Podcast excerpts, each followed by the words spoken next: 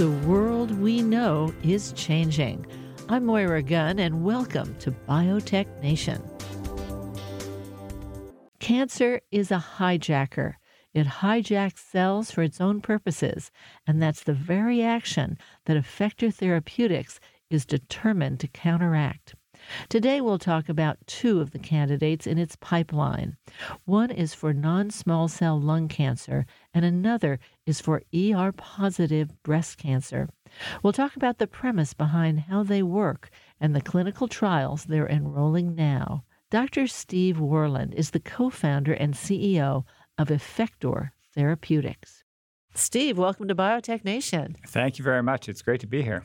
Now, I have to say, when we think about anything in life, on our bodies especially, we think it's the DNA we were born with, the RNA, this is inside ourselves. The copy of that DNA is the RNA, and that's what's executed to produce a protein.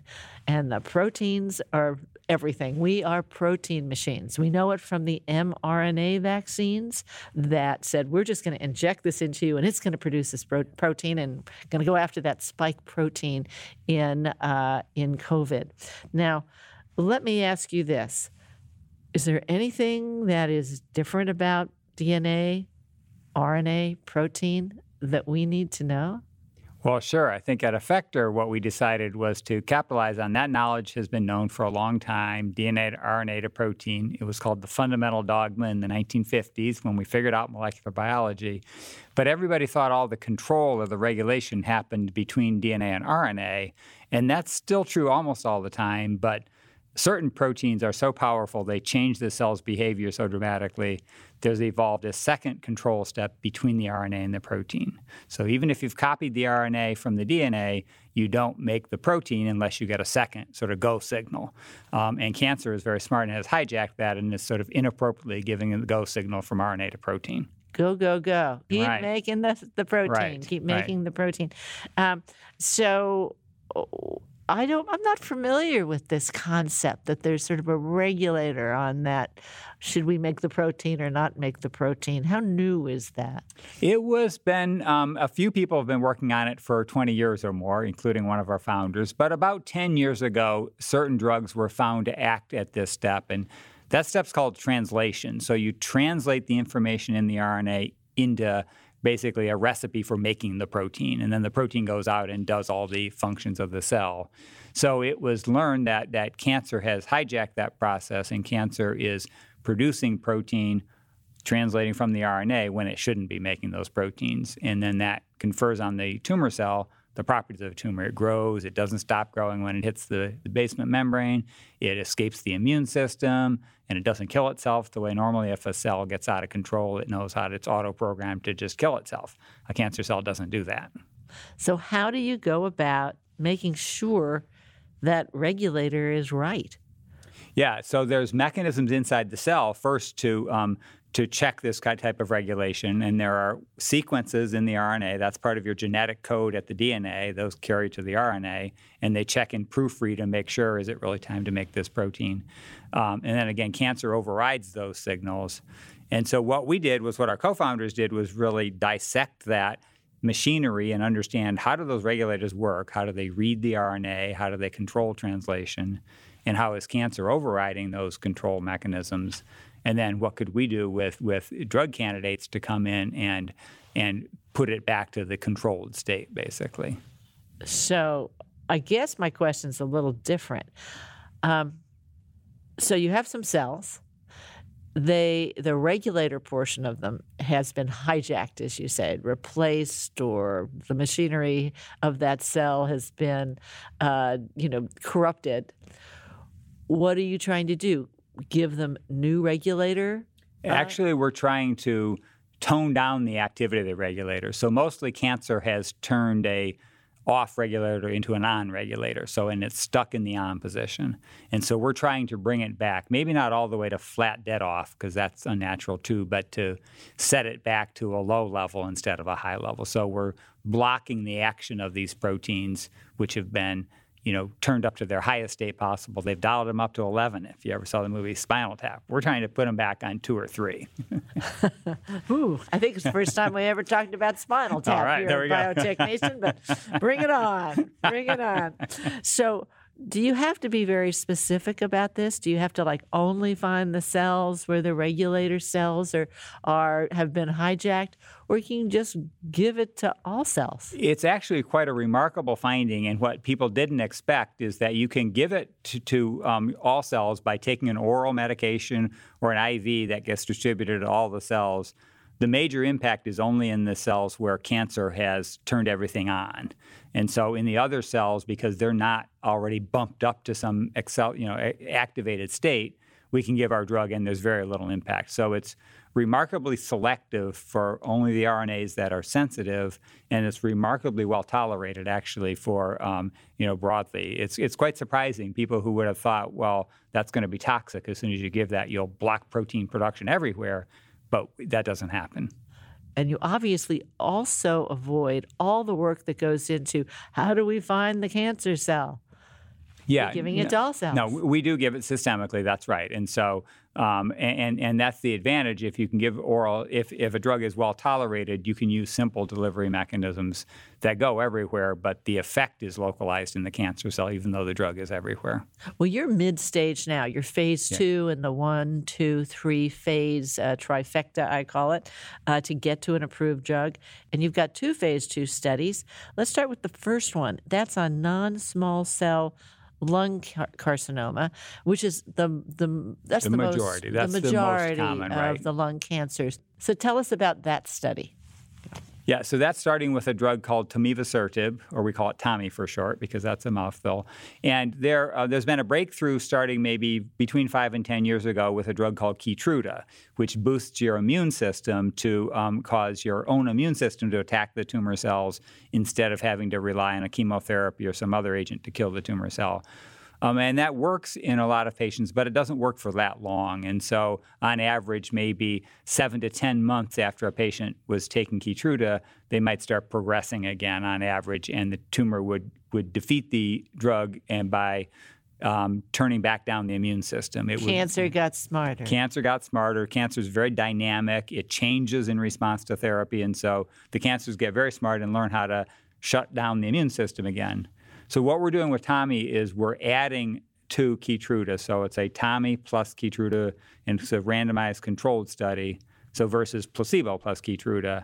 And so what you're we getting want Keytruda. yeah, everybody's getting Keytruda, and then you and so that would be the standard therapy for these patients. And if they would standardly start with chemo based on some biomarkers, they're getting that to start with too. But then the what, what's controlled in our study is you either get our drug Tommy added on to your standard therapy, or you get placebo only. So it's just standard care therapy alone. And you're enrolling this trial now. We, are enrolling this trial right now for patients again with non-small cell lung cancer and what's called PD-L1 positive. So that's a marker for are they potentially immunologically sensitive? Some tumors, uh, is, the immune system is nowhere to be found, and those are called PD-L1 negative. We can't help them yet. But for PD-L1 positive, and again, that's about two thirds of the non-small cell lung cancer patients. Um, all of those patients are eligible to enroll in this trial. and you'd find that out at effector.com. That's correct, right? Okay, at so- effector.com. so Mhm. maybe if it's you, Yeah, This yeah, absolutely. your- so this this could be be something your- that could your- be uh, appropriate to, to enroll in that trial. so you have a, a second trial in a different cancer, and this would be ER uh, positive breast cancer.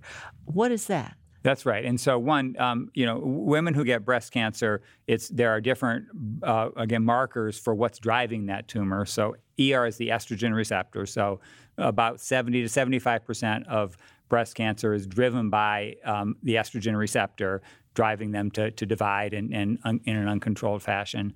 Um, so, for ER positive breast cancer, we're using our second drug, which is called Zotatifin, or Zota for short, and that's also a trial that's that uh, can be found on our website.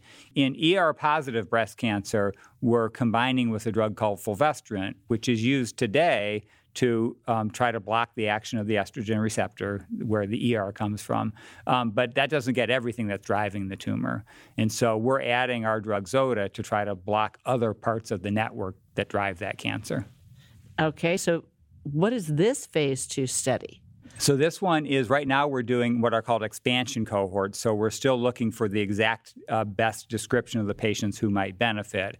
And so these are what are called single arm trials, not yet randomized, but we're taking patients if they failed at least one line of therapy and then adding our drug plus fulvestrant and, and trying to understand the biomarkers that best predict the activity of our drug. So they would continue with their current therapy and add this. Yeah, actually, they would probably start a new round of fulvestrant, but they would be getting a standard therapy for their cancer, and then on top of that, we would add our drug. And you're enrolling in this trial we are well. enrolling in this one. Yes, it's actively enrolling right now. And again, patients could find that at effector.com. And it's a very simple concept at, at, at the base. You're overriding uh, this one portion of the the RNA, which says, nope, the regulator, don't produce this protein. Yeah. And what's uh, remarkable, I think, is that that simple um, control mechanism there is what contributes resistance to many different therapies. And this was actually sort of the discoveries that led to the founding of Effector is that there's a common mechanism that can confer resistance to several different drugs. It's kind of a stress response in a way. And the tumor cells, you know, I was getting away with growth, uncontrolled growth for a while. Now I'm getting pressure from a drug. How could I uh, respond and become resistant to that drug? This, you know, inappropriate upregulation of translation is common to many different resistance mechanisms. So we do see lots of different opportunities for us. We have the lung cancer for Tommy and the breast cancer for Zoe is the first examples of these, but we think this is quite fundamental, and, and it's usually the case when you when you tap into a fundamental aspect aspect of biology, it usually is applicable broadly in several different circumstances because nature is beautiful and complex, but ultimately very simple as well. Nature uses the same mechanisms over and over for to produce biological responses. And if cancer hijacks that and we can reverse that hijacking, then hopefully we could work broadly. So in the first case in both of these trials, you're hoping that it will make the the treatment more effective immediately. Right, and That for would- lo- for longer as well. That's yes. But and then Yeah. the second case, if you will, is like, well, how long will it go by the time that we usually see resistance? That, that's right, and that would be the beauty. And then, you know, again, immunotherapy is pretty well um, tolerated compared to old chemotherapy or something. So if you can give patients longer time with a well-tolerated regimen, that's the real beauty of what the can what the drugs can do. Extend a relatively normal life and say keep going about your your you know your family life and everything that you enjoy doing, and you don't have to move yet on to some very you know hard to take chemo regimen. That's the beauty of what we're trying to do. By blocking resistance, we can take drugs that were working and make them work for longer.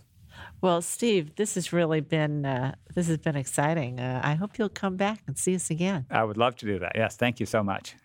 Dr. Steve Worland is the co founder and CEO of Effector Therapeutics. To enroll in clinical trials for various cancers or simply for more information about the company, the website is effector.com. That's Effector, E F F E C T O R, effector.com.